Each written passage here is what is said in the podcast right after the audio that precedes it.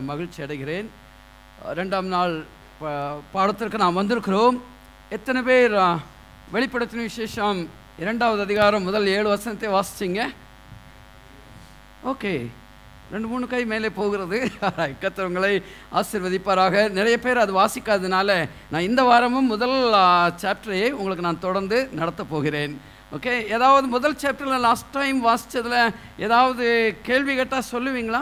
போன வாரம் நான் நடத்தின பாடத்தில் ஏதாவது கேள்வி கேட்டால் சொல்லுவீங்களா?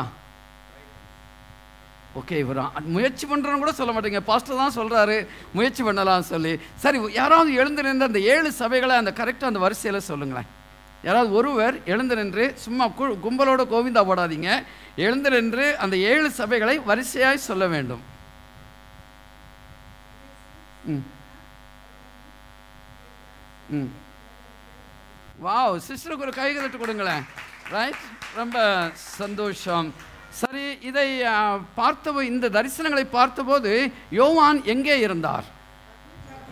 பத்மத்தீவிலே. மொத்தமாக சொல்கிறீங்க எல்லாரும் பதில் சொல்கிறீங்க ஓகே சரி பரவாயில்லை. சரி எனிவே ரொம்ப டைம் வேஸ்ட் பண்ணாமல் இந்த நாளுக்குள்ளாக நாம் கடந்து செல்ல போகிறோம். மறுபடியும் இப்போ ரெண்டாவது பாடத்திற்கு நாம் வந்திருக்கிறோம்.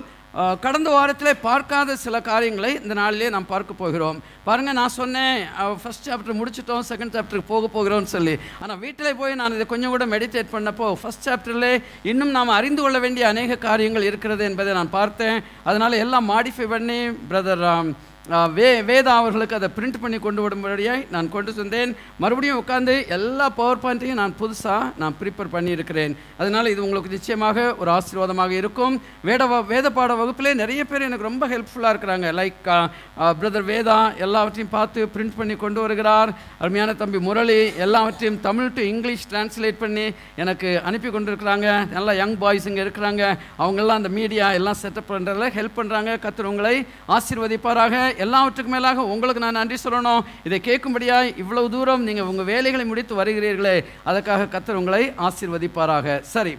பாருங்கள் நீங்கள் வெளிப்படுத்தின விசேஷம் ஒன்றாவது அதிகாரம் பத்து முதல் பதினாறு வசனங்கள் வரைக்கும் நீங்கள் வாசித்து பார்ப்பீங்கன்னு சொன்னால் சில காரியங்களை அங்கே நம்ம தெளிவாக பார்க்கிறோம். ஒன்று கத்தருடைய நாளிலே என்று சொல்லி அங்கே யோவான் சொல்லுகிறதை பாருங்கள் பார்க்கிறோம் பைபிளிலே கத்தருடைய நாள் என்று சொல்லி அநேக காரியங்கள் எழுதப்பட்டிருக்கிறது. கத்தருடைய நாள் கத்தருடைய நாள் என்று சொல்லி முதலாவதாக கத்தருடைய நாள்னா என்ன தெரியுமா? முதல் அர்த்தம் அது கத்தருடைய ஓ அது ஓய்வு நாள் என்று சொல்லி அர்த்தம். நம்ம தேவனை தேடி வந்து அவரை ஆராதிக்கிற நாள் என்று சொல்லி அர்த்தம்.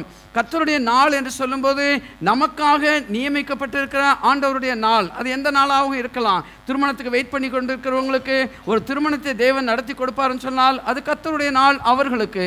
ஒருவேளை குழந்தைக்காக காத்து கொண்டிருக்கிறவர்களுக்கு ஆண்டவர் குழந்தை செல்வத்தை கொடுப்பாருன்னு சொன்னால் அது கத்தருடைய நாள்.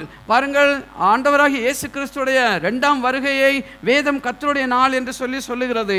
ஏழு வருஷம் அந்தி கிறிஸ்துடைய ஆட்சியை வேதம் கத்தருடைய நாள் என்று சொல்லி சொல்லுகிறது. தேவாக்கினுடைய கோபாக்கினியின் நாள் என்று சொல்ல சொல்லுகிறதை பார்க்கிறோம். அப்போ ஒரு நாள் என்று சொன்னால் டுவெண்ட்டி ஃபோர் ஹவர்ஸ் அல்ல. அது ஒரு கால வரையறையை குடிக்கிறதாய் காணப்படுகிறது. ஆனால் இது யோவானுக்கு கத்தருடைய நாள். இவ்வளவு நாளும் எங்கேயோ இருந்திருக்கிறாரு. இப்போ அங்கே பத்மதீவுக்கு வந்திருக்கிறார். எவ்வளவு நாள் ஜெபம் பண்ணினார் என்று தெரியாது. திடீரென்று ஒரு நாள் கத்தர் அவருக்கு வந்து வெளிப்பட்டு அவர் கடைசி கால காரியங்களை குறித்த தரிசனங்களை அவருக்கு கொடுக்க போ- ஆரம்பிக்கிறார். அதை யோவான் கர்த்தருடைய நாள் என்று சொல்லுகிறார். ஆவிக்குள்ளானேன் என்று சொல்லுகிறார். நான் ஏற்கனவே லாஸ்ட் வீக் சொன்னான் சொன்னேன்னு நினைக்கிறேன். நம்ம ஆவிக்குள்ளானே ஆனால் தான் கர்த்தருடைய ரகசியங்களை புரிந்து கொள்ள முடியும். அல்லேலூயா அநேகர் வேர்ல்ட்லி நாலேஜ் நிறைய படித்ததுனால ஒரு எம்ஏ இல்லையா எம்ஃபில் பிஹெச்டி பண்ணதுனால ஆண்டவரை குறித்து ஒரு நாலேஜ் வந்து விட வந்து விடவே விடாது. கட்டாயமாக நம்ம ஆவிக்குள்ளாய் ஆனால்தான் ஆண்டவர் அவருடைய வேதத்தின் ரகசியங்களை நமக்கு சொல்லிக் கொடுப்பார்ன்னு சொல்லி பார்க்கிறோம். அப்போ இங்கே இருக்கிறவங்களும் நீங்கள் பரிசுத்தாவினாலே நிறைந்தவர்களாய் கேட்க வேண்டும். இல்லை ஆவியான இடத்துல கேளுங்க. ஆண்டவரே இந்த காரியத்தை புரிந்து கொள்ள எனக்கு கிருபை தாருங்க என்று சொல்லி ஆண்டவரத்திலே கேட்க வேண்டும். சத்தத்தை கேட்டேன். இயேசு பேசுகிற சத்தத்தை எத்தனை பேர் கேட்பாங்க? நான் அன்னைக்கு சாட்டர்டே நடந்த திறப்பின் வாசலில் நான் இந்த மாதிரி சொன்னேன். உயிரோடு இருக்கும்போது ஞாயிற்றுக்கிழமையில் ஒழுங்காக சர்ச்சுக்கு வர்றவங்களே நிறைய பேர் என்ன செய்கிறது கிடையாது. கத்தருடைய சத்தத்தை கேட்பதே கிடையாது. பிரசங்க வேலையிலே தூங்கிடுவாங்க நிறைய பேர். சில தூங்குறதுக்குனே சேர்ச்சுக்கு வர்றாங்க. நான் சொன்னேன் உயிரோடு இருந்து கத்தருடைய சத்தத்தை கேட்டா கேட்க கேட்க முடியலன்னா மறித்த பிறகு அவருடைய சத்தத்தை எப்போ கேட்க முடியும்? வேதம் சொல்லுகிறது மத்தியாகாயத்தில் இயேசு வந்து ஒரு பெருந்தொனியான கட்டளையை கொடுப்பாராம். அந்த சத்தத்தை கேட்டு கிறிஸ்துவுக்குள் மறித்தவர்கள் உயிரோடு எழுந்திருப்பார்கள் என்று சொல்லி. அதனால் ஆண்டோடைய வார்த்தையை எப்பொழுதும் கவனமாய் நாம் கேட்பது மிகவும் அவசியமாக இருக்கிறது. இயேசு தன்னை அறிமுகம் செய்கிறார். லாஸ்ட் டைம் அதை என்ன செய்துட்டோம்? நம்ம பார்த்து விட்டோம். போன வாரத்தில் நல்லா கவனிங்க. இப்போ இயேசு தன்னை ஏன் அறிமுகம் செய்கிறார் தெரியுமா?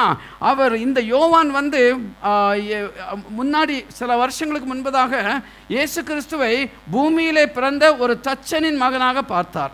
யோசேப்பு மரியாளுடைய மகனாக தான் பார்த்தாரே ஒழிய இப்போ என்ன செய்கிறார்? அவரை வித்தியாசமாக பார்க்கிறார். அதனால இயேசு மறுபடியும் தன்னை அறிமுகப்படுத்த வேண்டிய ஒரு சூழ்நிலை வருகிறது என்று சொல்லி நாம் பார்க்கிறோம். அதே மாதிரி அவரை பார்க்க யோவான் திரும்புகிறார். திரும்பும்போது அவர் கண்ட அந்த காட்சி விவரிக்க முடியாத ஒரு காட்சியை அவர் அங்கே பார்க்கிறார் என்று சொல்லி நாம் பார்க்கிறோம். அப்பொழுது என்னுடனே பேசின சத்தத்தை பார்க்க திரும்பினேன்.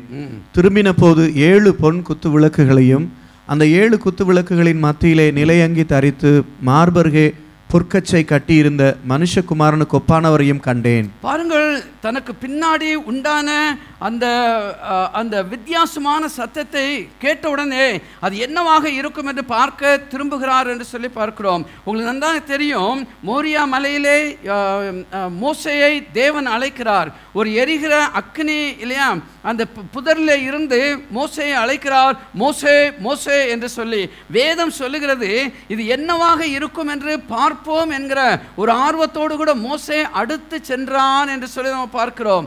ஆண்டவருடைய சத்தத்தை கேட்கும்போது நாம் அவருக்கு இன்னும் க்ளோஸாக நெருக்கமாக போக வேண்டும் என்கிற ஆர்வம் நமக்கு உண்டாகும்.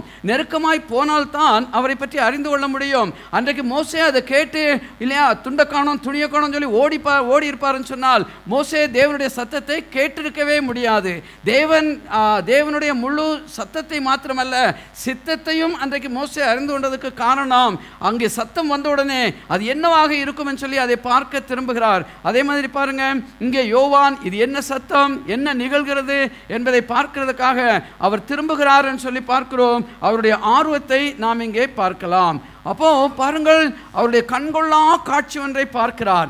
ஏழு பொன் குத்து விளக்குகளை பார்க்கிறார். அதிலே நிலையங்கி தரித்தவராய்? தன்னுடைய மார்பிலே பொற்கச்சை கட்டினவராக இயேசு கிறிஸ்து உலாவி வருகிறதை பார்க்கிறார். ஹல்லேலூயா என்ன ஒரு பியூட்டிஃபுல் சீனரி என்று சொல்லி நீங்கள் கொஞ்சம் யோசித்து பார்த்து பார்க்க வேண்டும். எவ்வளவு மகிமையாய் அது இருந்திருக்க வேண்டும் என்பதை நீங்கள் கொஞ்சம் யோசித்து பார்ப்பது மிகவும் அவசியமாக இருக்கிறது. ஒரு வீடியோ கிளிப் உங்களுக்கு ப்ளே பண்ணுறேன் அது வீடியோ கிளிப் ஸ்பானிஷில் இருக்குது. நல்லா யோசிச்சு பாருங்க யோவானுடைய நிலைமை அன்றைக்கு இப்படி தான் இருந்திருக்கும். சாதாரணமான ஒரு சூழ்நிலையிலே அவர் இருக்கவில்லை. மிக மிக மிக மிக ஒரு அசாதாரணமான சூழ்நிலையிலே இயற்கைக்கு அப்பாற்பட்ட சூழ்நிலையிலே யோவான் அங்கே நிற்கிறார். அவருக்கு இந்த காட்சி தெரிகிறது. அப்போ எப்படி இருந்திருக்கும் என்பதை நீங்கள் இந்த வீடியோ கிளிப்பில் பார்ப்பீங்க. ஆனால் அந்த வீடியோ கிளிப் ஸ்பானிஷ் லாங்குவேஜில் இருக்குது. ஸ்பானிஷ் லாங்குவேஜில் இருந்தாலும் அந்த ஏழு சபைகளின் பெயர்களை சொல்லுகிறதே நீங்கள் அங்கே கேட்க முடியும். பார்க்கலாம். E também sou vosso irmão, companheiro da aflição e no reino e paciência de Jesus Cristo. Estava na ilha chamada Pátimos, por causa da palavra de Deus e pelo testemunho de Jesus Cristo.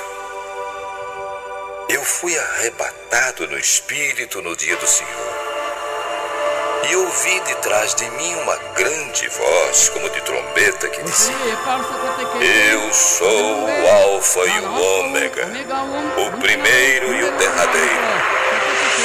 E o que vês, escreve em livro e manda às sete igrejas que estão na Ásia: Éfeso, Esmirna, Pérgamo, Diatira. Filadélfia e Laodiceia. நான் சொல்லுகிறது எழுதி அந்த ஏழு சபைகளுக்கும் அனுப்பு என்று சொல்லி.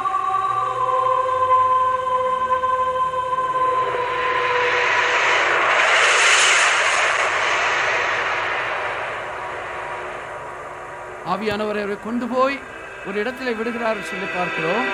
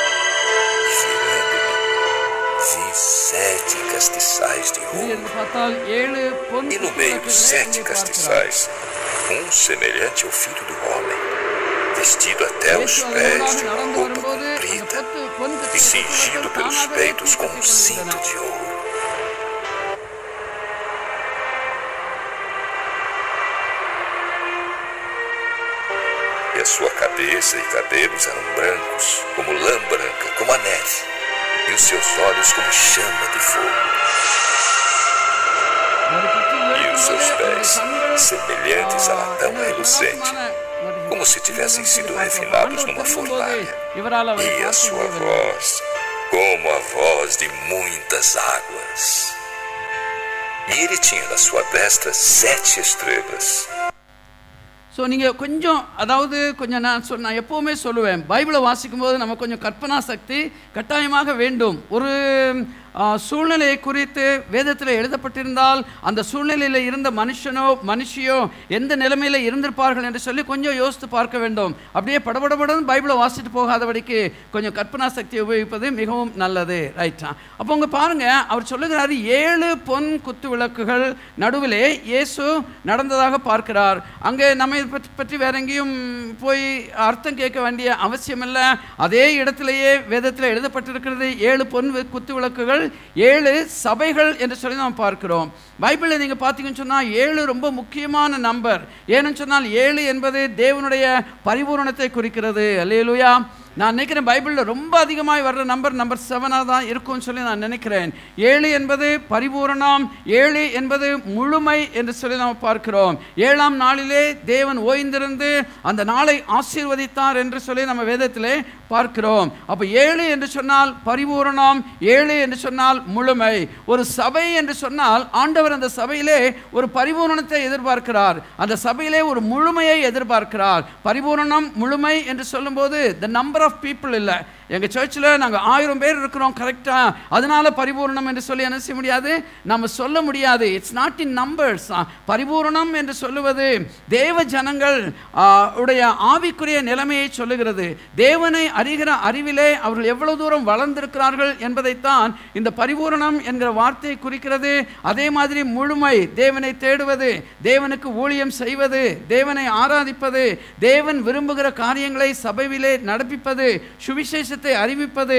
இதெல்லாம் பார்த்தீங்கன்னு சொன்னால் தேவன் எதிர்பார்க்கிற ஆண்டவராகிய இயேசு சபையில் எதிர்பார்க்கிற எல்லா காரியங்களும் நேர்த்தியாய் நடந்தால் அதுதான் பரிபூரணம் அதுதான் முழுமை என்று சொல்லி நம்ம பார்க்கிறோம். அப்போ ஏழு அங்கே சபைகளை பார்ப்பாருன்னு சொன்னால் அது பரிபூரணத்தை குறிக்கிறது ஆனால் அந்த ஏழு சபைகளும் பரிபூரணமாக இல்லை அப்படிங்கிறத நம்ம அடுத்த வாரத்தில் நம்ம பார்க்க போகிறோம். அதை பொன் குத்துவிளக்கு என்று சொல்லி சொல்லுகிறாரு.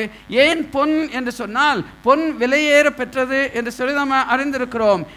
வே- தேவனுடைய சபை இயேசு கிறிஸ்துவின் ரத்தத்தினாலே வாங்கப்பட்டது என்று சொல்லி நம்ம பார்க்கிறோம். அப்போ சொல்ல இருபது இருபத்தி எட்டை நீங்கள் வாசிப்பீங்கன்னு சொன்னால் தேவன் தம்முடைய சுய ரத்தத்தினாலே சம்பாதித்து கொண்ட தம்முடைய சபை. அல்லேலூயா. இயேசுவின் ரத்த எவ்- ரத்தம் எவ்வளவு விலை உயர்ந்தது என்பதை நீங்கள் பார்க்க வேண்டும். ஆக்சுவலி விலை மதிப்பற்றது. விலை மதிப்பே என்ன செய்ய முடியாது? அதற்கு கொடுக்க முடியாது. அவ்வளவு விலை உயர்ந்த ரத்தத்தினாலே சபை வாங்கப்பட்டிருக்கிறதுனாலே இன்றைக்கு சபையும் ஒரு விலை உயர்ந்ததாய் காணப்படுகிறது. அதனால தான் சபையை ஆண்டவர் என்ன செய்கிறாரு? அங்கே பொண்ணுக்கு ஒப்பிட்டு சொல்லுகிறதை நம்ம பார்க்கிறோம். அது மாத்திரமல்ல பொன் என்று சொல்லும்போது சுத்திகரிப்பை குறிக்கிறது. பொன் என்று சொல்லும்போது அது விசுவாசத்தை குறிக்கிறது. ஒரு ஒரு வசனம் போட்டிருக்கிறேன் வாசிக்கலாம். அழிந்து போகிற பொன் அக்கினியினாலே சோதிக்கப்படும். அதை பார்க்கிலும் அதிக விலையேற பெற்றதாய் இருக்கிற உங்கள் விசுவாசம் சோதிக்கப்பட்டு இயேசு கிறிஸ்து வெளிப்படும் போது உங்களுக்கு புகழ்ச்சியும் கனமும் மகிமையும் உண்டாக காணப்படும். ஓகே அங்கே ஒரு கோல்டு பார் ஒன்று நான் போட்டு வச்சுருக்கிறேன். ரைட் ஒமானில் இருந்துட்டு யாராவது கோல்டு பார் பார்க்காம இருப்பீங்களா? ஐ டவுட் இட் கட்டாயம் நீங்கள் பார்த்துருப்பீங்க. அந்த கோல்டு பாரில் என்ன எழுதியிருப்பாங்க தெரியுமா? ஸ்விஸ் கோல்டு தான். நைன்டி நைன் பாயிண்ட் ஆக்சுவலாக அந்த காலத்தில் தான் ninety nine point nine nine nine என்று எழுதியிருக்கோம். இப்போ பார்த்தீங்கன்னு சொன்னால் ninety nine point nine nine தான் போட்டிருக்கிறாங்க. அடுத்த நைன் எங்கே போச்சுன்னு தெரியல. ஸோ இந்த உலகத்தில் எவ்வளவு தான் நீங்கள் க்ளீன் கோல்டு வாங்கினாலும் ninety nine point nine nine தான் வர முடியுமே ஒழிய அந்த அந்த அந்த ஜீரோ பாயிண்ட் இன்னும் ஜீரோ ஒன் பர்சன்ட் கிடைக்கவே கிடைக்காது. ஆனால் ஆண்டவருடைய அந்த சபை அந்த பொன் என்பது அது நூறு சதவீதம் இல்லைன்னு சொன்னால் அதை விட மேலான சுத்திகரிக்கப்பட்டது என்று சொல்லி நாம் பார்க்கிறோம். கோல்டு சுத்திகரிக்காமல் ஒன்றுமே செய்ய முடியாது. ஜோ கோல்டு சுத்திகரிக்கிறதுக்கு என்ன செய்வாங்க? அதை அந்த அந்த அந்த இதில் போட்டு சூடாக்குவாங்க. அது என்ன சொல்லுவாங்க? சூளையா? அது என்ன சொல்லுவாங்க? ம்? கோல்டு எனிவே ஓகே தங்க ஆசாரிகள் என்ன செய்வாங்க? கோல்டை சூடாக்கி தான் செய்வாங்க. பழைய நகைகளை கொண்டு போய் நீங்கள் நகைக்கடையில் கொடுத்தீங்கன்னு சொன்னால் அவன் நிறுத்து பார்த்து வாங்கினாலும் என்ன செய்வான்? அதில் ஒரு பர்சன்டேஜ் சேதாரம்னு எடுத்துக்கொள்வாங்கங்க. அது ஏன் தெரியுமா? அவன் திருப்பி அந்த கோல்டை உருக்கி அவன் வேறு ஷேப்பு கொண்டு வரும்போது அந்த உருக்குகிற வேலையிலே கட்டாயமாக கொஞ்சம் வேஸ்டேஜ் வரும்னு சொல்லி அவங்க சொல்கிறாங்க I don't know how much it's true ஆனால் மறுபடியும் என்ன செய்கிறாங்க அதை உருக்கி சுத்திகரித்தால் தான் அதை இன்னொரு நகையாக செய்ய முடியும்னு சொல்லி பார்க்கிறோம். அதே மாதிரி சபை என்ன செய்யப்படுகிறது? ஆண்டவருடைய அந்த சூழலிலே ஆவியானவருடைய சூழலிலே அது உருக்கி சுத்திகரிக்கப்படுகிறதுன்னு சொல்லி பார்க்கிறோம். நம்ம எல்லாரும் அதே மாதிரி சுத்திகரிக்கப்பட்டவர்களாய் ஆண்டோடைய சமூகத்தில் அமர்ந்திருப்பது மிகவும் அவசியம். அது மாத்திரமல்ல பொன் என்று சொல்லுவது விசுவாசத்திற்கும் அடையாளமாக இருக்கிறது. நம்ம எப்பவும் விசுவாசத்தை குறித்து பேச தான் செய்வோம். செய்திகளை கேட்டால் ரொம்ப சந்தோஷமாக இருக்கும். எத்தனை பேர் விசுவாசிக்கிறீங்கன்னு சொன்னால் அத்தனை பேரும் சபையில் என்ன செய்திருவோம்? கையை தூக்கி விடுவோம். ஆனால் அந்த நேரத்தோடு கூட அந்த விசுவாசம் என்ன செய்விடும்? போய்விடும். விசுவாசம் என்பது ஒரு நவுன் அல்ல அது ஒரு பெயர் சொல் அல்ல. விசுவாசம் என்பது ஒரு வினை சொல். நம்முடைய நம்முடைய நம்முடைய விசுவாசத்தை கட்டாயமாக செய்கைகளே காண்பிக்க வேண்டும். யாக்கோபு விசுவாசத்தை குறித்து சொல்லும்போது சொல்லுகிறாரு கிரியே இல்லாத விசுவாசம் செத்தது. Okay what is the use of dead faiths ஒரு செத்து போன நமக்கு என்ன பிரயோஜனம்? அதனால நம்முடைய விசுவாசத்தை கிரியையிலே காண்பிக்கிறவர்களாய் நாம் காணப்பட வேண்டும். இங்கே பார்த்தீங்கன்னு சொல்லி சொன்னால் இந்த பொன் சுத்திகரிக்கிறது மாதிரி நம்ம விசுவாசம் என்ன செய்யப்படுகிறது? சுத்திகரிக்கப்படுகிறது என்று சொல்லி நம்ம பார்க்கிறோம். அப்போ பொன் என்று சொன்னால் விசுவாசத்திற்கு அடையாளம் பொன் என்று சொன்னால் சுத்திகரிப்புக்கு அடையாளம். சபையிலே கட்டாயமாக சுத்திகரிப்பு மிகவும் அவசியம். ஆஹ் சில சர்ச்சஸ் இருக்கிறாங்க. கம்யூனியன் எடுக்கும்போது என்ன செய்வாங்க? கால்களை கழுவி விட்டு கம்யூனியன் எடுப்பாங்க. But that's and that's not biblical okay ஆண்டவர் அன்றைக்கு செய்தாருன்னு சொல்லி சொன்னால் அதையே இன்றைக்கு செய்யணும்ட்டு இல்லை. ஆண்டவர் இந்த மாதிரி நீங்கள் நடந்து கொள்ள வேண்டும் என்று ஒரு உதாரணமாக தான் சொன்னார். ஆனால் அவங்க என்ன நினச்சிக்கிறாங்க?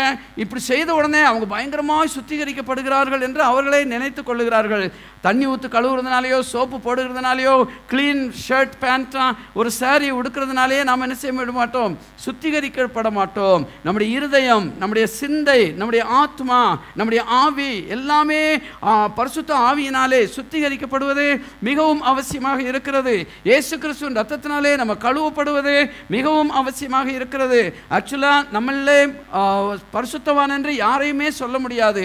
ஒவ்வொரு நாளும் ஆண்டோடைய சமூகத்திலே நாம் முழங்கால் போட்டு ஜெபிக்கும் போது நிச்சயமாய் இயேசுவின் ரத்தத்தினாலே நான் கழுவப்பட வேண்டும் என்று ஜெபிக்க வேண்டும். அல்லேலுயா. ஆமேன். பாவ மன்னிப்பு இல்லாமல் ஒரு ஜெபத்தை செய்யவே முடியாதுங்க. நான் நேற்று பாவ மன்னிப்பு சொல்லிட்டேன். அதனால் இன்றைக்கி சொல்ல வேணும் சொல்ல வேண்டாம் என்கிற அவசியம் இல்லை. ஏன்னு சொன்னால் ஒவ்வொரு நாளும் தெரிந்தோ தெரியாமலோ ஏதோ தவறான காரியங்களை நம்ம செய்ய வாய்ப்புகள் உண்டு. அதனால் ஒவ்வொரு நாளும் ஆண்டவர் நம்ம இயேசு ரத்தத்தினாலே சுத்திகரிக்கப்படுவது மிகவும் அவசியமாக இருக்கிறது.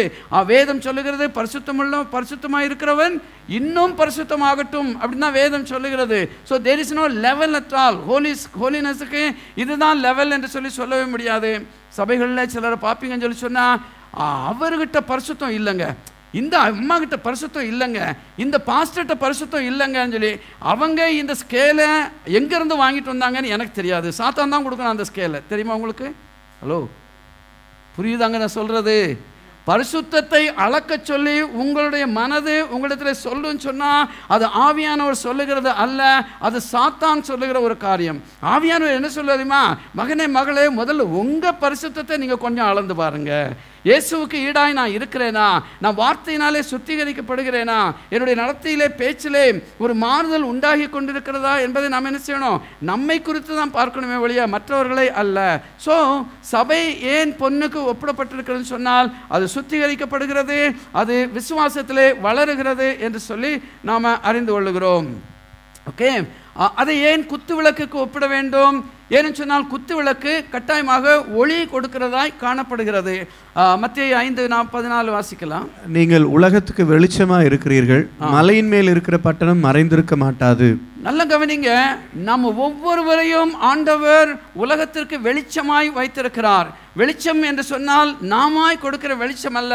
கண்ணாடிகளைப் போல நாம் இயேசு கிறிஸ்துவின் ஒளியை மற்றவர்களுக்கு பிரதிபலிக்கிறவர்களாக இருக்க வேண்டும். வே இயேசு கிறிஸ்து இந்த உலகத்தில் பிறந்தபோது ஏசாயா சொல்லுகிறாரு இருளிலே இருந்த ஜனங்கள் பெரிய வெளிச்சத்தை கண்டார்கள் என்று சொல்லி யோ- இயேசுவை குறித்து யோவான் எழுதும்போது ஒன்றாவது அதிகாரத்தில் சொல்லுகிறாரு இந்த உலகத்தில் தோன்றின எந்த மனுஷனையும் பிரகாசிக்கிற மெய்யான ஒளி இயேசுவே. அல்லேலுயா. அவர்தான் மெய்யான ஒளி. ஆனால் நீங்களும் நானும் என்ன செய்ய வேண்டும்? அவருடைய பிம்பமாக இருந்து அந்த ஒளியை இந்த உலகத்திற்கு நாம் பிரதிபலிக்க வேண்டும். நம் மூலமாக இருளிலே துக்கத்திலே கஷ்டத்திலே சாபத்திலே இருக்கிற மக்கள் ஆண்டவரை பார்க்க வேண்டும் என்று சொன்னால் நாம் தான் அவருக்கு வெளிச்சமாக இருக்க வேண்டும். அதனால தான் இயேசு சொல்லுகிறார் இந்த உலகத்திற்கு நீங்கள் வெளிச்சமாக இருக்கிறீர்கள் சொன்னது மாத்திரமல்ல. ஆம், இதுலயே இல்லையா? நாம மலையின் மேல் இருக்கிற பட்டணம் மறைந்திருக்க மாட்டாது. அப்போ நாம் எல்லாம் சேர்ந்து சபையாக ஒரு தேவனுடைய பட்டணமாக நாம் மலையின் மேல் இருக்க வேண்டும். அல்லேலூயா. உலகத்தில் உள்ள எல்லா ஜனங்களும் நம்மை பார்க்க வேண்டும். பார்த்தவுடனே இவர்கள் இன்னார் என்று அவர்கள் புரிந்து கொள்ள வேண்டும். இவர்களிடத்திலே தேவனுடைய வெளிச்சத்தை நாம் பார்க்கிறோம் என்று உலகத்தார் நம்மை குறித்து சாட்சி சொல்லத்தக்க விதத்திலே நம்ம நடந்து கொள்ள வேண்டும். அதனால தான் இந்த சபையை குத்து விளக்குக்கு ஒப்பிட்டு அங்கே எழுதியிருக்கிறதே நம்ம வாசிக்க முடிகிறது. ஸோ பொன் குத்து விளக்கு என்று சொன்னால் அது சுத்திகரிக்கப்பட்டது அது விசுவாசம் நிறைந்தது அது உலகத்திற்கு வெளிச்சத்தை கொடுக்கிறது. இயேசுவின் வெளிச்சத்தை உலகத்திற்கு அது பிரதிபலிக்கிறது. பாருங்கள் இயேசுவின் வெளிச்சத்தை பிரதிபலிக்கணும்னு சொன்னால் ஒன்று நம்முடைய நடை உடை பாவனைங்க. ரெண்டாவது கட்டாயமாக சுவிசேஷத்தை இந்த உலகத்திற்கு அறிவித்தே நம்ம ஆக வேண்டும். இயேசுவை குறித்து மற்றவர்களிடத்தில் சொல்லியே ஆக வேண்டும். ஒரு மந்திரவாதத்தினாலே ஒரு திடீரென நடக்கிற ஒரு மாயாஜாலத்தினாலே ஜனங்கள் என்ன செய்ய மாட்டார்கள்? ரட்சிக்கப்பட மாட்டார்கள். அதை இதை சொல்லி கதை விடுகிறதுனாலே ஜனங்கள் ரட்சிக்கப்படவே மாட்டாங்க. வேதம் தெளிவாய் சொல்லுகிறது மேலே வானத்திலும் கீழே பூமியிலும் மனிதர் ரட்சிக்கப்படுவதற்கு இயேசுவின் நாமம் அல்லாமல் வேறு நாமம் கொடுக்கப்படவில்லை. கரங்களை உயர்த்தி ஒரு அல்லேலியா சொல்லுவோமா? அல்லேலுயா. இயேசுவின் நாமம் வி ஹாவ் டு அந்த இயேசுவின் நாமம் சொன்னாலே வெளிச்சம் என்ன செய்யும்? ஜனங்களுடைய வாழ்க்கையிலே கடந்து போகும். இருளிலே இருக்கிற ஜனங்கள் பெரிய வெளிச்சத்தை காண்ப காண வேண்டும் சொன்னால் இயேசுவின் நாமத்தை இன்றைக்கு கட்டாயமாக நாம் மற்றவர்களுக்கு அறிவிக்க கடமைப்பட்டிருக்கிறோம் சொல்லி பார்க்கிறோம். அப்போ குத்து விளக்கு பொன் குத்து விளக்கு என்று சொன்னால் விசுவாசம் நிறைந்தது அது சுத்திகரிக்கப்படுகிற ஒன்று அது உலகத்திற்கு வெளிச்சத்தை கொடுக்கிற ஒன்று என்று சொல்லி நாம் தெளிவாய் அறிந்து கொள்ள முடியும். அப்போ பாருங்கள் இந்த பொன் குத்து விளக்குகளாகிய சபையின் நடுவிலே இயேசு கிறிஸ்து நிலையங்கி தரித்தவராய் மார்பிலே பொற்கச்சை கட்டினவராக உலாவினார் என்று சொல்லி நாம் பார்க்கிறோம். நாங்கள் போட்டிருக்கிறேன் சபைக்கு தலைவர் இயேசுதான். இல்லையிலுயா நிறைய பேர் நினச்சிக்கிறாங்க ஒரு ஒரு ஆர்கனைசேஷன் பிரசிடென்ட் தான் சபைக்கு தலைவர்னு சொல்லி நினச்சிக்கிறாங்க. அதெல்லாம் தவறான ஒரு காரியம். சபைக்கு தலைவர் இயேசுதான். பாருங்கள் for the running of the church சபையிலே தலைவர்களை தேவன் ஏற்படுத்துகிறார். அது உண்மைதான். ஆனால் the ultimate head of the church is only Jesus Christ தான் உண்மையான சபையின் தலைவர் என்று சொன்னால் ஆண்டவராக இயேசுதான். அல்லேலுயா. அப்போ அவர்தான் தலைவர் அவர்தான் நாயகர். நாயகர் ஏன் தெரியுமா? சபை மணவாட்டி அவர் மணவாளனாக இருக்கிறார். அல்லேலுயா. சபையாகிய நாம நாயகிகளாக இருக்கிறோம். ச- அவர் தலைவராக இருக்கிற நாயகராக இருக்கிறார். அவர்தான் சபையின் உரிமையாளர். உரிமையாளருக்கு சபையில் இறங்கி நடக்கிறதுக்கு நமக்கு அவருக்கு உரிமை இருக்குதா இல்லையா? கட்டாயமாக எல்லா விதமான ஃப்ரீடமும் இருக்கிறது. சில ஃபேக்ட்ரிஸில் பார்த்தீங்கன்னு சொன்னால் திடீர்னு என்ன செய்வார்? அந்த ஃபேக்ட்ரி ஓனர் வருவார் காரை நிறுத்திட்டு ஆஃபீஸ் போயிட்டு வந்து அந்த ஃபேக்ட்ரிக்குள்ளே என்ன செய்வார்? அப்படியே நடந்து இங்கே அங்கே பார்த்து போய் கொண்டு இருப்பார். வேலை செய்யாதவங்க கூட என்ன செய்வார்? முதலாளி வந்த வந்துட்டான்னு சொன்னே டபக்குன்னு குனிஞ்சு அங்கே வேலையை தொடங்கிடுவாங்க. யாராவது ரெண்டு பேர் முதலாளி வர்றதை பார்க்காம ஒருத்தர் ஒருத்தர் குத்து இடித்து விளையாண்டுக்கிட்டு இருந்தான்னு சொல்லி சொன்னால் முதலாளி என்ன செய்வார்? ஆஃபீஸுக்கு கூப்பிட்டு அவங்களை திட்டுவார். அப்போ என்ன நடக்கிறது? எப்படி நடக்கிறது? என்பதை பார்ப்பதற்கு ஒரு உரிமையாளர் இறங்கி வருகிறது போல இங்கே இயேசு என்ன செய்கிறாரு? சபைகள் எப்படி நடக்கின்றன என்று பார்க்க இறங்கி வருகிறார். அல்லேலூயா. எல்லாம் ஞாபகம் வச்சுக்கணும். எந்த வேளையிலே நம்ம தேவனை ஆராதிக்க நாம் நாம் ஒரு ஒரு குழுவாக ஒரு குடும்பமாக ஆண்டோடைய சமூகத்தில் கூடி வருகிறோமோ அந்த இடத்திலெல்லாம் இயேசு இருக்கிறார். ஒரு ஆமேன் சொல்லுவோமா? ஆமேன். என்னுடைய நாமத்தினாலே ரெண்டு பேரோ மூன்று பேரோ எங்கே கூடியிருந்தாலும் உங்கள் வீட்டில் நடக்கிற ஒரு மீட்டிங்காக இருக்கலாம் ஒரு செல் குரூப்பாக இருக்கலாம் ஒரு ப்ரேயர் மீட்டிங்காக இருக்கலாம் இல்லை கணவன் மனைவி பிள்ளைகளாக மூன்று பேர் நாலு பேர் உட்கார்ந்து ஜெபிக்கிற ஒரு ஜெபமாக இருக்கலாம் அதன் நடுவிலே இயேசு இருக்கிறார். அல்லேலூயா நன்றாய் புரிந்து கொள்ளணுங்க. ஐ எம் அண்டர் இதோ surveillance I am under supervision சில இடத்துலலாம் பார்த்தீங்கன்னு சொன்னால் this place is covered by CCTV கேமரான்னு எழுதியிருப்பாங்க. சிசிடிவி கேமரா சர்வைலன்ஸ் அதனால் கவனமாக இருந்துக்கோங்கன்னு சொல்லி அர்த்தம். அந்த மாதிரி ஒரு சிசிடிவி கேமராவை போல இயேசுவும் ஆவியானவரும் நம்ம எங்கே கூடியிருக்கிறார்களோ அங்கே கட்டாயமாக இருப்பார்கள். அல்லேலூயா. இப்போ இங்கே ஆண்டவர் இருக்கிறார். இப்போ இங்கே என்ன நடக்கிறதுன்னு சொல்லி அவர் பார்த்து கொண்டிருக்கிறார். நம்முடைய இருதயங்களெல்லாம் அறிகிற ஆண்டவர் எத்தனை பேர் உண்மையா இதை கேட்கிறார்கள்? எத்தனை பேர் உண்மையா இதை கேட்டு பின்பற்றுகிறார்கள் என்று ஆண்டவர் என்ன செய்கிறாரு? நம்முடைய இருதயத்தெல்லாம் ஆராய்ந்து சோதித்து பார்த்து கொண்டிருக்கிறார். அது நமக்கே தெரியாது. அதனால சும்மா அங்கேயும் இங்கேயும் ஊரை பற்றியும் விசாவை பற்றியும் வாங்கின கடனை பற்றியும் நான் நினச்சிக்கிட்டு இருக்கு. உட்காந்துருக்க ஆண்டோட சமூகத்தில் உட்காந்துருக்க கூடாது. முழு கவனமும் அவர் மேலே இருக்க வேண்டும். அவர் தாங்க உரிமையாளர் அவர் தான் முக்கியஸ்தர். லேலுயா முக்கியஸ்தர் எப்போவுமே நடுவில் இருப்பாங்க. ஒரு சினிமா நடிகன் வந்துட்டான் ஒரு சினிமா நடிகை வந்துட்டான் ஒரு பொலிட்டீஷியன் வந்துட்டான் என்ன செய்வாங்க? அவன் நடுவில் வருவான் அவனை சுற்றி அத்தனை ஆயிரம் ஜனங்கள் இருப்பாங்க. ஏன் அவர் நடுவில் இருக்கிறாருன்னு சொன்னால் அந்த காலகட்டத்திற்கு சூழ்நிலைக்கு அந்த மக்களுக்கு அவர் தான் முக்கிய முக்கியமானவர். ஆனால் நமக்கு யார் முக்கியமானவர்? இயேசு முக்கியமானவர். அல்லேலூயா. சபையிலும் சரி நம்முடைய சொந்த வாழ்க்கையிலும் சரி நம்முடைய குடும்பத்திலும் சரி வேலையிலும் சரி பொருளாதாரத்திலும் சரி நம்முடைய போக்குவரத்திலும் சரி பிள்ளைகளுடைய வாழ்க்கையிலும் சரி இயேசுதான் நடுவிலே இருக்க வேண்டும். அல்லேலூயா. அவரை நடுவில் வச்சுக்கோங்க உங்களுக்கு கவலையே இருக்காதுங்க. ஆமென். எல்லாவற்றையும் அவர் பார்த்து கொள்ளுவார். ஸோ ஆண்டவர் முக்கியஸ்தராக உரிமையாளராக நாயகராக தலைவராக அவர் இந்த சபையின் நடுவிலே உலாவி வருகிறதை நம்ம பார்க்கிறோம். ரைட் சரி. இந்த ஏழு நட்சத்திரங்களும் அங்கே ஏழு நட்சத்திரங்களை குறித்து சொல்லுகிறாரு. அந்த ஏழு நட்சத்திரங்களும் ஏழு தூதர்கள் என்று சொல்லி சொல்லப்பட்டிருக்கிறது. பாருங்கள் இவங்க பரலோக தூதராக இருக்கலாம் பூலோக தூதர்களாகவும் இருக்கலாம். அந்த ஏஞ்சல் தூதருக்கு ஆங்கிலத்திலே ஏஞ்சல். ஏஞ்சல்ங்கிற வார்த்தை எங்கேருந்து வந்துச்சுன்னு சொன்னால் கிரேக்க வார்த்தை இவாஞ்சல் அப்படிங்கிறது வருது. இவாஞ்சல் அப்படின்னு சொல்லி சொன்னால் மெசஞ்சர் ஒரு தூது கொண்டு வருகிறவர் என்று சொல்லி அர்த்தம். அப்போது சபைகளிலே உங்களோடு கூட பேசுகிற தேவனுடைய மனுஷனும் தேவனுடைய தூதர் தான் அதே நேரத்தில் மரியாளுக்கு தேவ வார்த்தை அந்த படத்தில் பார்த்தீங்க இல்லையா? மரியாளுக்கு தேவ வார்த்தை இறங்கி வருகிற காப்ரியேலும் தேவனுடைய தூதர் தான் என்பதை நன்றாக அறிந்து கொள்ள வேண்டும். இங்கே பார்த்தீங்கன்னு சொன்னால் இந்த ரெண்டு தூதர்களையும் குறித்துமே யோவான் அங்கே பேசியிருக்க வேண்டும். ஏன்னு சொன்னால் தூதர்கள் பாதுகாப்பு கொடுக்கிறார்கள். இல்லைங்களா? தூதர்கள் தேவனுடைய செய்தியை கொண்டு வருகிறார்கள். தூதர்கள் பணிவிடை தூதர்களாக ஆவிகளாக இருந்து சபையின் மக்களுடைய தனிப்பட்ட காரியங்களை தேவைகளை சந்திக்கிறவர்களாக இருக்கிறார்கள். இப்போ தேவனுடைய ஊழியக்காரர்கள் தூதர்கள் என்பதற்கு ஒரு வார்த்தையை போட்டிருக்கிறேன். வாசிக்கலாம். கலாத்திய நான்கு பதினாலு. அப்படி இருந்தும் என் சரீரத்தில் உண்டாயிருக்கிற சோதனையை நீங்கள் அசட்டை பண்ணாமலும் அரோசியாமலும் தேவ தூதனைப் போலவும் கிறிஸ்து இயேசுவைப் போலவும் என்னை ஏற்றுக்கொண்டீர்கள். பாருங்க எவ்வளவு கான்ஃபிடென்ட்டா பவுல் அங்கே சொல்லுகிறார் பார்த்தீங்களா? தேவதூதனை போலவும் இயேசு கிறிஸ்துவை போலவுமே என்னை ஏற்றுக்கொண்டீர்கள். இயேசு இங்கே வந்தால் எப்படி நீங்கள் ஏற்றுக்கொள்வீங்களோ அதே மாதிரி என்னை ஏற்றுக்கொண்டுவீங்க? ஏன்னு சொன்னால் நான் தேவனுடைய தூதை கொண்டு வருகிற தூதன் என்று அவர் சொல்லுகிறார். அல்லேலூயா ஊழியக்காரங்க வந்தால் ஆண்டவருடைய ஜ இல்லையா வே வேலையாட்கள் வந்தால் இயேசு கிறிஸ்துவை ஏற்றுக்கொள்ளுமா ஏற்றுக்கொள்வோமா இல்லை இல்லை இல்லையா? அங்கேருந்து உட்காந்து நம்ம அப்படியே நம்ம நான் சொன்னேன் இல்லையா நமக்குன்னு ஒரு ஸ்கேல் இருக்கும். அந்த ஸ்கேல் வச்சு அளந்துக்கிட்டே இருப்போம். இவர் எப்படிப்பட்டவர்? இவர் மனசில் என்ன நினைக்கிறாரு? இவருடைய கடந்த கால ஹிஸ்ட்ரி என்ன? இவர் அங்கே என்ன செய்தார்? இவர் எங்கே என்ன பேசினாரு? அதையே தான் நிறைய பேர் யோசிச்சுட்டு இருப்பாங்க. உங்களை சொல்லலைங்க. நான் எங்கள் ஊரில் உள்ள ஆளுகளை பற்றி சொல்கிறேன் நீங்களாம் ரொம்ப நல்லவங்க. உங்கள் முகத்தை பார்த்தாலே அப்படி தேவ கலை கட்டுகிறதை.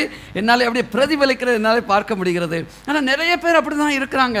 ஆனால் தேவதனுடைய தூதை கொண்டு வருகிற ஒரு மனுஷனோ ஒரு மனுஷியோ ஒரு சிறுபிள்ளையோ வாலிபனோ யாராக இருந்தாலும் அவர்களை தேவனுடைய தூதர்களாக ஏற்றுக்கொள்ள வேண்டும். அல்லேலூயா. அவங்க பைபிளில் எடுத்து பேசினா கட்டாயமாக அது தேவனுடைய வார்த்தை என்று நாம் ஏற்றுக்கொள்ள வேண்டும். ஸோ இங்கே பார்த்தீங்கன்னு சொன்னால் இந்த தூதர்கள் யோவான் பார்க்கிற தூதர்கள் பரலோக தூதனாகவும் இருந்திருக்கலாம். அந்தந்த சபைக்கு நியமிக்கப்பட்ட தேவனுடைய ஊழியக்காரர்களாகிய தூதர்களாகவும் இருந்திருக்கலாம் என்று சொல்லி நம்ம பார்க்கிறோம். இந்த தேவ தூதர்களை குறித்து சில வசனங்களை போட்டிருக்கிறேன். வாசிப்போம். சங்கீதம். நூற்றி மூன்று இருபதாம் சங்கீதம். கர்த்தருடைய வார்த்தையை கேட்டு அவருடைய வசனத்தின்படி செய்கிற பலத்த சௌரியவான்களாகிய அவருடைய தூதர்களே அவரை ஸ்தோத்தரியுங்கள். நீங்க பலத்த சௌரியவான்களாகிய அவருடைய தூதர்களே அவரை ஸ்தோத்தரியுங்கள். பாருங்கள் இது நிச்சயமாக பரலோகத்தில் இறங்கி வருகிற தேவனுடைய தூதர்கள். உங்களுக்கு தெரியுமா? எசேக்கியா ராஜா ஆண்டு கொண்டிருந்த நாட்களிலே அசிரிய படைகள் அவர்களுக்கு விரோதமாக அவருக்கு விரோதமாய் வருகின்றார்கள். கடற்கரை மணலைப் போல பயங்கரமான சேனையோடு கூட வருகிறான். வருகிறவன் அது மாத்திரமல்ல தேவன் இஸ்ரவேலின் தேவனை நிந்தித்து இஸ்ரவேல் ஜனங்களை நிந்தித்து ராஜாவை நிந்தித்து ஒரு கடிதமும் அனுப்பி இருக்கிறாங்க இதை காட்டு கா பார்த்த உடனே எசேக்கியா ரொம்ப பயந்து போயிடுகிறார் எசேக்கியா ராஜா ஓகே சிலருக்கெல்லாம் எசேக்கியல் தீர்க்கதரிசி ஞாபகம் வந்துடும். எசேக்கியா ராஜா ரைட் அப்போ இந்த எசேக்கியா ராஜா என்ன செய்கிறார் தெரியுமா? அந்த அசிரியா ராஜா எழுதின அந்த கடிதத்தை கொண்டு போய் தேவாலயத்தில் உட்கார்ந்து அதை திறந்து வைத்து கர்த்தாவே நீரே பாரும் நீரே விசாரியும் என்று சொல்லி என்ன செய்கிறாரு? அந்த கடிதத்தை ஆண்டவருக்கு முன்பதாக வைக்கிறாருங்க. வேதம் என்ன சொல்லுகிறது தெரியுமா? அன்றைக்கு ராத்திரி தேவன் ஒரு தூதனை அனுப்பினாராம். அந்த ஒரு தூதன் போய் அந்த அசிரிய படைகளுக்குள்ளே எத்தனை பேரை கொன்றான்னு சொல்லி யாருக்காவது தெரியுமா? ஒரு லட்சத்தி எண்பத்தி ஐயாயிரம் one hundred and eighty five thousand பீப்புளுங்க அதுவும் army people were killed over there அப்போ நல்லா கவனிக்கணும். ஒரு தூதன் ஒரு லட்சத்தி எண்பத்தையாயிரம் பேரை ஒரே ராத்திரியில் காலி பண்ண முடிஞ்சு முடியும் சொன்னால் தேவன் அனுப்புகிற எத்தனையோ தூதர்கள் நம்முடைய ஆணைக்காக காத்து கொண்டிருக்கிறார்கள். அல்லேலுயா. ஒரு கட்டளை கொடுத்தால் இயேசுவின் நாமத்தினாலே கொடுத்தால் நியாயமான ஒரு கட்டளையை கொடுத்தால் தேவதூதர்கள் நிச்சயமாய் செய்ய காத்து கொண்டிருக்கிறார்கள். அல்லேலுயா. தேவதூதனை பார்த்து சிகரெட் வாங்கிட்டு வான்னு சொல்ல முடியுமா? ஓகே சிலர்லாம் அப்படி செய்ய சான்ஸ் இருக்குது.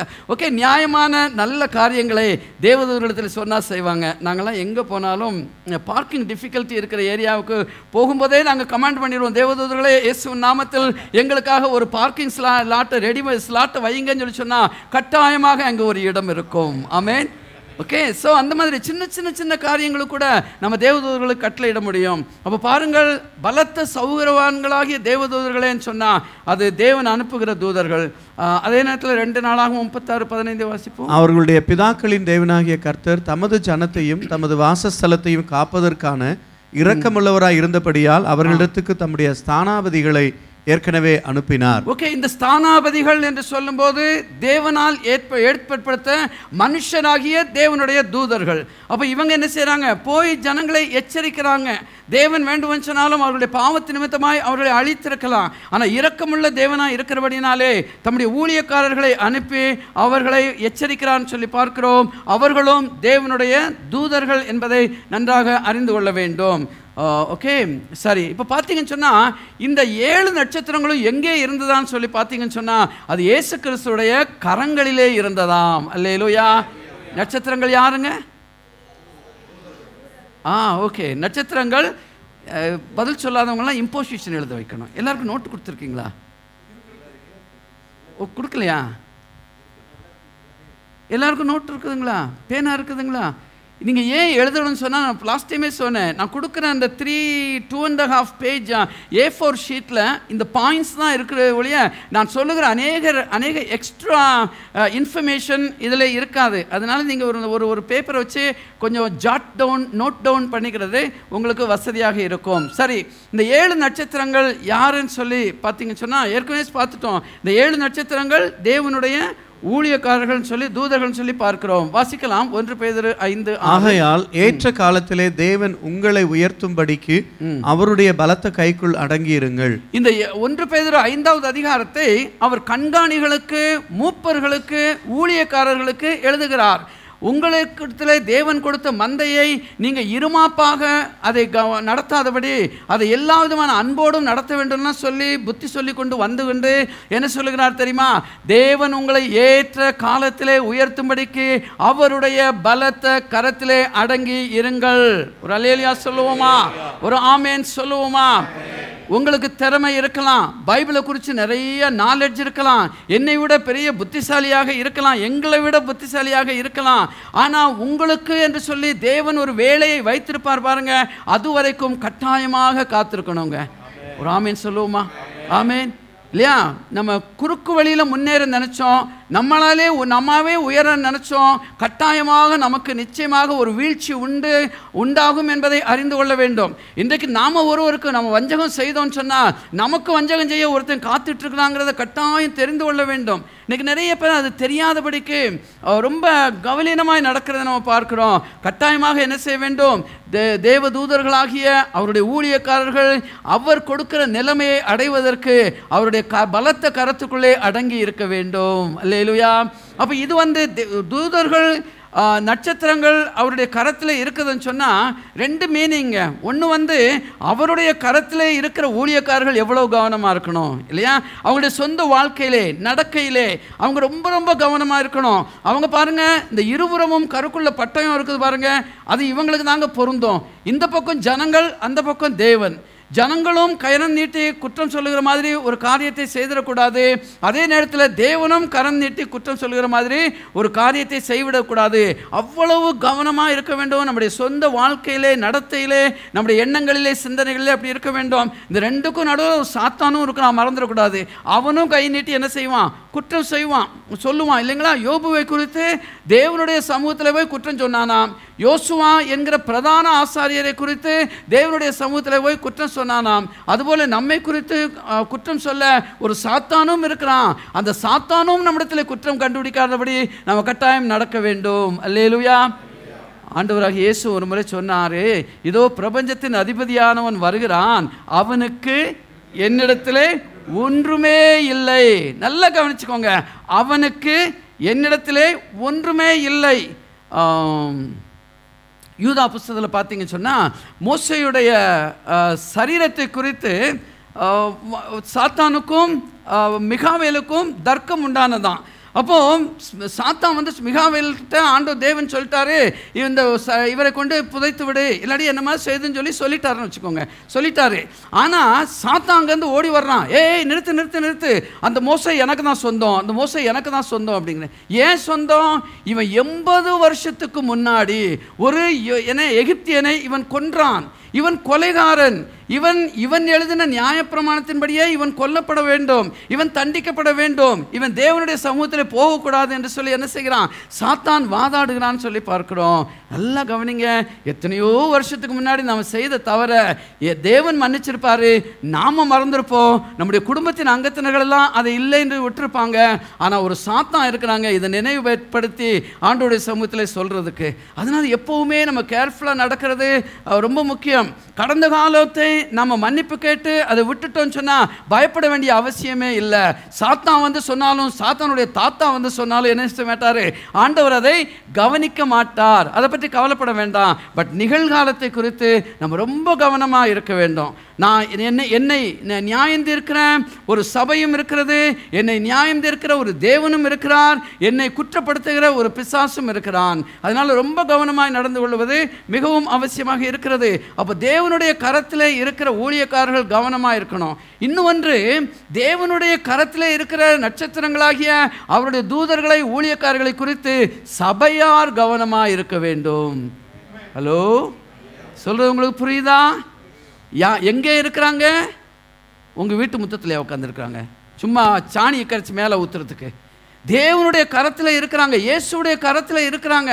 ஆண்டு ஆண்டு சொல்லுகிறாரு உன்னை தொடுகிறவன் என் கண்ணின் மணியை தொடுகிறான். அவ்வளவு கேர்ஃபுல்லாக நான் உங்களை பாதுகாக்கிறேன்னு சொல்கிறாரு அப்போ தேவ தூதர்கள் தேவனுடைய தூதர்களாகிய ஊழியக்காரர்கள் அவருடைய கரங்களில் இருக்கும்போது நாம் அதை குறித்து ரொம்ப ரொம்ப ரொம்ப கவனமாக இருக்க வேண்டும். அல்லேலுயா. சும்மா ஓகே தாறுமாறுமாய் பேசுவதோ குற்றப்படுத்துவதோ தவறான ஒரு காரியம் என்பதை நன்றாக அறிந்து கொள்ள வேண்டும். நான் எப்பவுமே சொல்கிறேன் குற்றம் கண்டுபிடிக்கிறதா முதல்ல உங்ககிட்ட கண்டுபிடிக்கணும். நான் குற்றம் கண்டுபிடிக்கிறதா என்னிட்ட குற்றம் கண்டுபிடிக்க வேண்டும் என்பது ரொம்ப அவசியம். ஸோ இந்த ஊழியக்காரர்களாகிய தேவனுடைய தூதர்கள் எங்கே இருக்கிறாங்க? சபையின் தலைவர்கள் சபையை நடத்துகிறவர்கள் தே இயேசுடைய கரங்களிலே வைத்திருக்கிறார்கள். ஏசாயா நாற்பத்தி அஞ்சா எங்கே ஆண்டவர் சொல்லுகிறாரு? உன்னை என் உள்ளங்கைகளிலே வரைந்திருக்கிறேன்னு சொல்லுகிறாரு. ஸோ இது ஊழியர்களுக்குன்னு சொல்லும்போது இது உங்களுக்கும் சொந்தமானது என்பதை அறிந்து கொள்ள வேண்டும். நீங்களும் இயேசுடைய கரத்தில் தான் இருக்கிறீர்கள். ஓகே அந்த ஏழு சபைகளை குறித்து நம்ம பார்க்குறோம். ரைட் ஏழு சபைகள் என்ன அப்படின்னு சொல்லி நீங்கள் பார்த்தீங்க சொன்னால் இந்த ஏழு சபைகள் இருக்குது பார்த்தீங்களா? இதை குறித்து நீங்கள் கூகுளில் போய் பார்த்தீங்கன்னு சொன்னால் நிறைய ஐடியாஸ் நிறைய பேர் கொடுப்பாங்க. ஆனால் பெரிய பெரிய வேத பண்டிதர்கள் இதை ரெண்டு கண்ணோட்டத்திலே பார்க்குறாங்க. அந்த கண்ணோட்டத்தை நான் உங்களுக்கு சொல்ல போகிறேன். இந்த ஏழு சபைகள் என்ன அப்படின்னு சொல்லி பார்த்தீங்கன்னு சொல்லி சொன்னால் இதை கொஞ்சம் வாசிங்க பிரதர் சபை தோன்றின நாள் முதல் இந்த காலம் வரையுள்ள காலகட்டத்தை ஏழு பகுதிகளாக பிரித்து ஒவ்வொரு சபையும் ஒவ்வொரு காலகட்டத்தில் உள்ள கிறிஸ்தவ வளர்ச்சியையும் கிறிஸ்தவ கலாச்சார பண்பாடுகளையும் குறிக்கிறது. என்று சிலர் கருதுகின்றனர். ஓகே நான் உங்களுக்கு கொஞ்சம் தெளிவாக சொல்லுவேன் நீங்கள் புரிஞ்சுக்குவீங்க. அதாவது ஃபர்ஸ்ட் செஞ்சுரியில் நியூ டெஸ்டமன் சர்ச் கிறிஸ்துவன் சபை தோன்றினது பெந்தே கோஸ்து நாளிலே. அப்போ அந்த நாளிலே இருந்து இந்த நாள் இரு வரைக்கும் இருக்கிறத ஏழு காலகட்டங்களாக பிரிச்சிருக்கிறாங்கங்க. பிரித்து ஒவ்வொரு சபையும் ஒரு காலகட்டத்தை குறிக்கிறதும்பாங்க. அது நான் உங்களுக்கு முதல்ல சொல்லிடுறேன். அதுக்கப்புறம் என்னுடைய என்னுடைய ஓன் ஐடியாவை அதை குறித்து சொல்லுவேன்.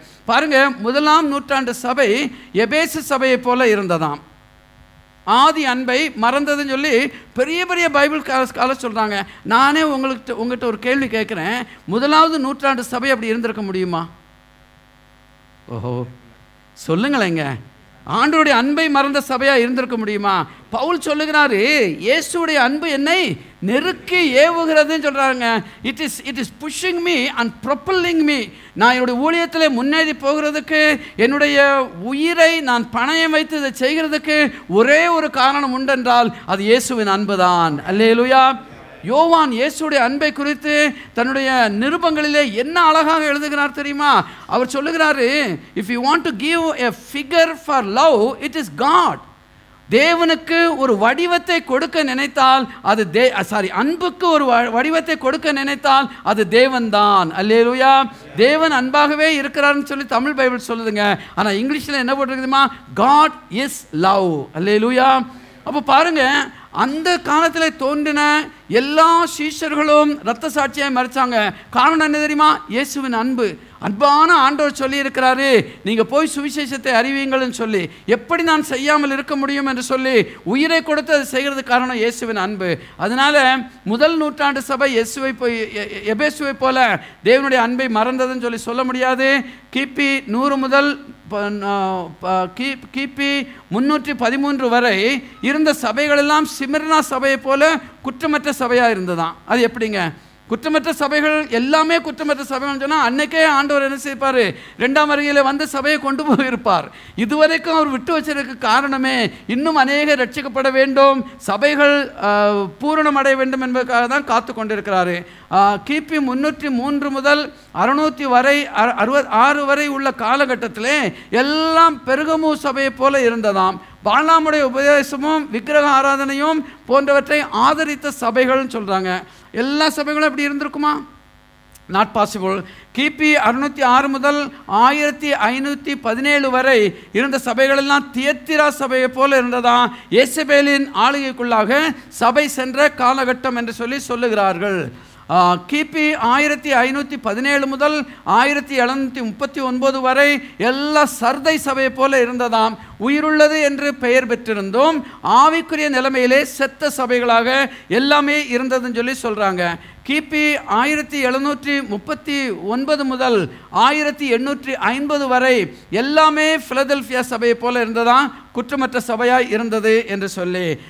கிபி ஆயிரத்தி எண்ணூற்றி ஐம்பது முதல் ஆயிரத்தி தொள்ளாயிரத்தி பதினேழு ப்ளஸ் இப்போ உள்ள காலகட்டம். காலகட்டங்களில் இருக்கிற சபைகள் எல்லாமே லவோதேக்கியா சபையை போல இருக்கிறது என்று சொல்லி பார்க்கிறோம். குளிரும் இல்லாமல் அனலும் இல்லாமல் இருக்கிற வெதுவெதுப்பான சூழ்நிலையிலே இருக்கிறதுன்னு சொல்லி சொல்கிறாங்கங்க சில வேத பண்டிதர்கள் ஐ டோன்ட் நோ இது இது உங்களுக்கே அக்செப்ட் பண்ண முடியுமா? சொல்லுங்களேன். ஆமாவா இல்லையான்னு சொல்லி. எல்லா சபையும் ஒரு காலகட்டத்தில் ஃபிலடெல்ஃபியா மாதிரி குற்றமற்றதாக இருந்திருக்குமா? எல்லா சபைகளும் ஒரு காலகட்டத்தில் லவுதிக்கே மாதிரி இருந்திருக்குமா? பாசிபிளே கிடையாதுங்க. நீங்கள் ஒன்றும் பேசவே மாட்டேங்கிறீங்க சொல்லவே மாட்டேங்கிறீங்க. ஓகே நான் பெரம்போடு வரல. மறுபடியும் சொல்லிக்கிறேன் ரைட் பவுல் தான் கேட்டார் பெரம்போடு வரட்டுமான்னு சொல்லி. ரைட் நான் பெரம்போடு வரல. கொஞ்சம் தைரியமாக தான் சொல்லுங்களேன். நல்லா கவனிங்க. ஓகே நான் உங்களுக்கு சொல்கிறேன் எந்த ஒரு காலகட்டத்திலும் எல்லா சபைகளும் ஒரே மாதிரி இருக்க சான்ஸே கிடையாதுங்க. இந்த இருபத்தி ஒன்பதாவது நூற்றாண்டிலும் லவோதியக்கியாவை போல நல்ல ஜீவனுள்ள சபைகள் இருக்கும். அல்லேலுயா. கொஞ்சம் பலன் இருந்தும் ஆண்டவருக்காய் ஓடுகிற எத்தனையோ நல்ல சபைகள் இருக்கிறது. நம்முடைய சபையை போல. ஒரு ஆமீன் சொல்லுவோமா? நிறைய பேர் சும்மாவே இருக்கிறீங்க. பாஸ்டர் கதை விடுறீங்க அப்படின்னா. ஓகே நீங்கள் எப்படி எடுத்துட்டாலும் it's up to you okay அப்போ நல்ல கவனிங்க. கொஞ்சம் பலன் இருந்தும் ஆண்டவருக்காக எதையும் செய்ய ஆயத்தமான சபைகள் இப்போதும் இருக்குதுங்க. இந்தியாவுக்கு வந்தீங்கன்னு சொன்னால் எவ்வளவோ அடி ஆர்எஸ்எஸ்காரங்களுடைய அந்த அந்த அந்த அட்டகாசத்திற்கு அளவே கிடையாதுங்க. ஓப்பனாக எல்லாம் செய்கிறாங்க நார்த் இந்தியாவிலலாம் போனால் ஒரு சர்ச்சுக்குள்ளே போய் அடித்து பாஸ்டர் இது பண்ணி ஒரு பாஸ்டருடைய கை காலெல்லாம் வெட்டி இருக்கிறாங்கங்க வெட்டி அவரை கொண்டு போய் ஆஸ்பத்திரியில் போட்டிருக்கிறாங்க. இவ்வளோ பயங்கரமான காரியங்கள் நடந்து கொண்டிருக்கிறது. பாமர மக்கள் ஆனா அவன்னா தெரியாத மக்கள் படிக்காத மக்கள் ரட்சிக்கப்பட்ட சபையிலே வர்றாங்க அவங்க துன்புறுத்தப்படுறாங்க. ஆனால் இதில் என்ன பெரிய காரியம் தெரியுமா? அந்த துன்புறுத்துதல் மத்தியிலோ இயேசுவை மறிக்க ம மறுதளிக்காத ஜனங்கள். அல்லேலூயா. அல்லேலூயா ஒடிசாவிலே நடந்த காரியம் உங்களுக்கு நன்றாய் தெரியும். எத்தனை சபைகள் எரிக்கப்பட்டன. எத்தனை பேர் கொல்லப்பட்டாங்க. பெற்றோர்களுடைய கண்களுக்கு முன்பதாக வாலிப பிள்ளைகளை ரோடிலே வைத்து கற்பழித்தார்கள். ஆனாலும் அந்த பெற்றோர் என்ன செய்யவில்லை? இயேசுவை மறுதளிக்கவில்லை அல்லேலூயா. ஊரை விட்டு ஓடினாங்கங்க. வீட்டை விட்டு ஓடினாங்க. ஆனால் இயேசுவை மறுதளிக்கவில்லை டுவெண்ட்டி ஃபஸ்ட் செஞ்சுரியிலையும் அந்த மாதிரி ஜனங்கள் இருக்க தான் செய்கிறாங்க அதனால ஒரு காலகட்டத்தில் ஒரு காலகட்டத்தில் எல்லா சபையும் ஒரே மாதிரி இருக்குதுன்னு சொல்லி சொல்லி பூசி மெழுக முடியவே முடியாது.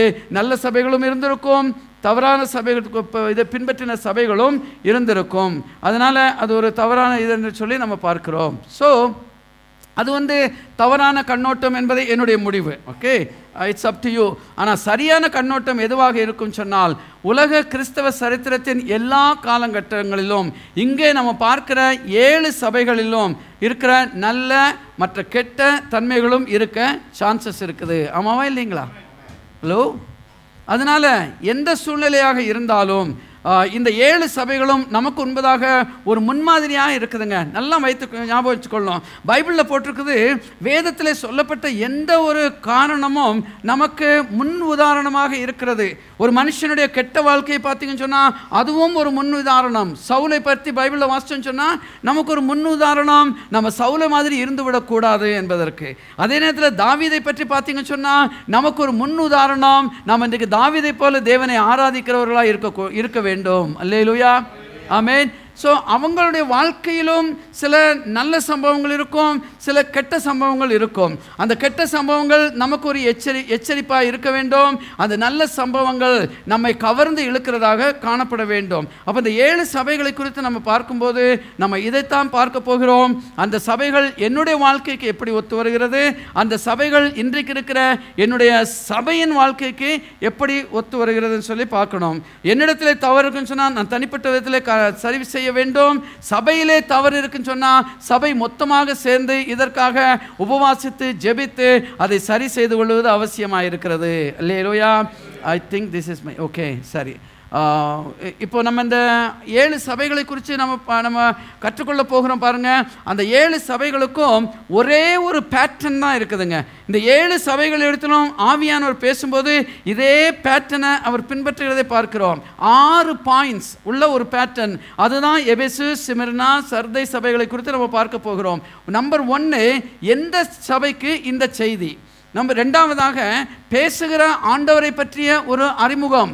ஒவ்வொரு சபைக்கும் சொல்லும்போது தேவன் என்ன செய்கிறார்? ஏசு என்ன செய்கிறாரு? தன்னை கொஞ்சம் வித்தியாசமான முறையிலே அறிமுகப்படுத்துகிறாரு. ஏன் வித்தியாசமான முறையிலே அறிமுகப்படுத்துகிறாருன்னு சொல்லி பார்த்தீங்கன்னு சொன்னால் அதுக்கு ஏற்றபடி தான் அந்த சபையும் இருந்திருக்கும். அந்த சபை இப்படி சொன்னதுனால இப்போ இப்போ ஒரு ஆள் தப்பு பண்ணுறாருன்னு சொன்னால் நான் போலீஸ்காரன் மாதிரி வருவேன் அப்படிங்கிறாரு. கம்பை தூக்கிட்டு அடிக்க வருவேன் சொல்லுவார். ஒருத்தங்க நல்லது காரியங்களை செய்தால் உன்னை அரவணைக்க வருவேன் அப்படிங்கிற மாதிரி ஒவ்வொரு சபைக்கும் ஆண்டவர் அந்த சபைக்கு ஏற்றபடி தன்னை அறிமுகம் இருக்கிறதை நீங்கள் பார்க்கலாம். மூன்றாவதாக அந்த குறிப்பிட்ட சபையின் நடவடிக்கைகளை குறித்து ஒரு பட்டியலே எழுதியிருக்கோங்க. அந்த லிஸ்ட்டில் நான் உங்களுக்கு கொடுப்பேன் ரைட் வருகிற நாட்களிலே. அப்போ ஒவ்வொரு சபையும் நன்ற ந- செய்த நல்ல காரியங்களை முதலில் சொல்லிவிட்டு அதுக்கப்புறம் கெட்ட காரியத்தை இயேசு சொல்லுவார். நல்லா கவனிச்சுக்கணும் ஓகே நல்ல காரியத்தை முதல்ல சொல்லிட்டு நம்ம ஆட்கள்லாம் என்ன தெரியுமா? உடனே உடனே டமான்னு போட்டு அவங்க செய்த தப்பை தான் சொல்லுவாங்க. ஆயிரம் நன்மைகளை செய்திருப்பாங்க அதை சொல்லியிருக்க மாட்டாங்க. ஒரு மணி நேரம் உங்கள் முன்னாடி நின்று என்னை மாதிரி யாராவது தொ- கொடுத்து பேசிக்கிட்டு இருப்பாங்க. அந்த ஒரு மணி நேரம் பேசினா நூறு காரியங்களை விட்டுட்டு ஏதாவது ஒரு காரியத்தை பிடிச்சுக்குவாங்க. இவர் எப்படி இப்படி சொல்லலாம்? இவர் எப்படி இப்படி சொல்லலாம்? சொல்லி கேட்பாங்க. ஆனால் இயேசு அப்படி இல்லைங்க. ஒவ்வொரு சபையை பிரித்து சொல்லும்போது முதல்ல நல்ல காரியங்களை பட்டியலிட்டு விட்டு கடைசியாக சொல்லுவார் ஆனாலும் உண்மையிலே எனக்கு ஒரு குறைவு இருக்குதுன்னு சொல்லி சொல்லுகிறாரு. ஸோ ஒவ்வொரு சபையுடைய நடவடிக்கைகளை குறித்து ஒரு பட்டியல் இருக்கும். அந்த பட்டியல் அந்த நடவடிக்கைகளுக்கு ஏற்றவாறு ஒரு கண்டனம் இல்லைன்னு சொன்னால் ஒரு பாராட்டு கட்டாயமாக இருக்கும். இல்லைன்னு சொன்னால் ரெண்டுமே அங்கே இருக்கும். ஐந்தாவதாக பார்த்தீங்கன்னு சொன்னால் எல்லா சபைகளுக்கும் சொல்லப்படுகிற ஒரே மாதிரியான ஜெனரல் அறிவுரை என்ன தெரியுமா? ஆவியானவர் சபைகளுக்கு சொல்லுகிறதை காதுள்ளவன் கேட்க கடவன். ஆமேன் எல்லா சர்ச்சுக்கும் இந்த அட்வைஸ் தான் கட்டாயமாக கொடுக்கப்பட்டிருக்கும். ஆறாவதாக ஜெயங்கொள்ளுகிறவனுக்கு கொடுக்கப்படுகிற வாக்கு தத்தத்தை நாம் இங்கே பார்க்கிறோம். ஸோ இந்த ஆறு பேட்டர்னில் எல்லா சபைகளும் நம்ம கொஞ்சம் தெளிவாக பார்க்க போகிறோம். அதோடு அதனால் நீங்கள் ஜெபத்தோடு கூட வாருங்க. அடுத்த வாரம் நீங்கள் வரும்போது நம்ம எபேசு சபையை குறித்து பார்க்க போகிறோம். நான் லாஸ்ட் வீக் சொன்னேன் கொஞ்சம் வெறும் வெறும் ஏழு வசனங்கள் தான். வெளிப்படுத்தின விசேஷம் ஒன்றாவது அதிகாரம் சாரி ரெண்டாவது அதிகாரம் ஒன்று முதல் ஏழு வசனத்தை வாசித்துட்டு வாங்கன்னு சொன்னேன். நீங்கள் யாரும் வாசிக்கல. அடுத்த வாரம் நீங்கள் வாங்க. வாசிக்காட்டி உங்களை நாங்கள் திருப்பி அனுப்ப வேண்டாமா? சரி அனுப்ப வேண்டான்ட்டார் ஓகே. சரி அடுத்த வாரம் நீங்கள் ஜெபத்தோடு கூட வாருங்க கத்த நம்மை ஆசீர்வதிப்பாராக. வந்த உங்களை ஆண்டவர் ஆசீர்வதிக்கட்டும். எல்லாம் சந்தோஷமாய் கடன் சொல்லுங்க. சொன்ன காரியங்களை கொஞ்சம் மனதில் வைத்துக்கொள்ளுங்க கேட்கிற கேள்விகளுக்கு நீங்கள் கொஞ்சம் பதில் சொன்னீங்கன்னா எனக்கும் கொஞ்சம் உற்சாகமாக இருக்கும். நான் ஏதோ சும்மா சுவர்கிட்ட பேசாத மாதிரி உண்மையிலேயே ஆர்வமுள்ள ஜனங்களுக்கு பேசியிருக்கிறான் கேட்டிருக்கிறாங்கன்னு சொல்லி உங்களுக்கு இந்த ஸ்டடி இங்கிலீஷ்லையும் இருக்குது தமிழ்லையும் இருக்குது. இங்கிலீஷ் வேணுங்கிறவங்க இங்கிலீஷில் வாங்கிக்கொள்ளுங்க. கத்துறவங்களை உங்களை